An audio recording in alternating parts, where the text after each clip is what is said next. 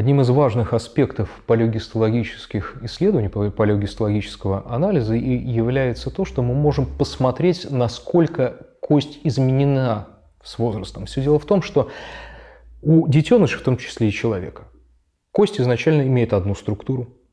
Потом, по мере роста, нужно ее как-то укреплять. В какой-то момент э, в кость приходят страшные создания, похожие чем-то на амебу, Называются эти клетки остеокласты. Они начинают, по сути дела, растворять кость и делать там ходы сплошные. Но за ними сразу приходят такие своеобразные строители. Это клетки называются остеобласты. Собственно говоря, остеобласты везде формируют кость. И они идут за этими остеокластами и делают кость заново.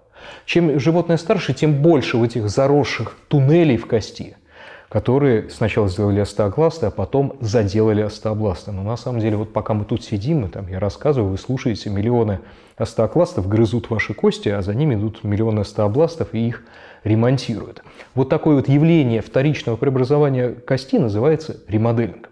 По степени ремоделинга, по степени замещенности первичной кости на вторичную мы можем понять, кто перед нами – детеныш, либо очень взрослое животное. Это очень важно, когда мы встречаем а, в ископаемой летописи карликовые формы. Например, есть такое э, животное, такой динозавр юрский, как европозавр.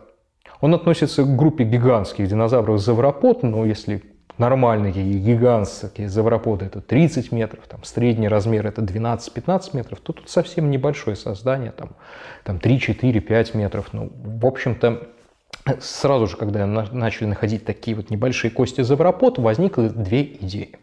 Первая идея – это детеныши крупных завропод, что очень логично.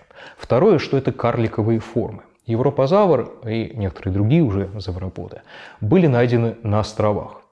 Когда крупные создания, крупные позвоночные оказываются на островах, происходит так называемый островной эффект. Они начинают уменьшаться в размерах. Недостаток ресурсов сразу же отражается на размерах тела.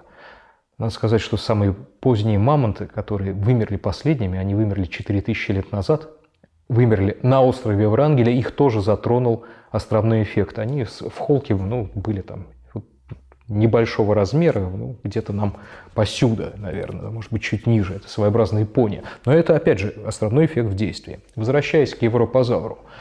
Для того, чтобы понять, кто перед нами. Карликовый завропод, на которого повлиял островной эффект, либо это детеныш гигантского завропода, нужно было понять все-таки по гистологическому строению костей. Он скорее взрослый или скорее молодой.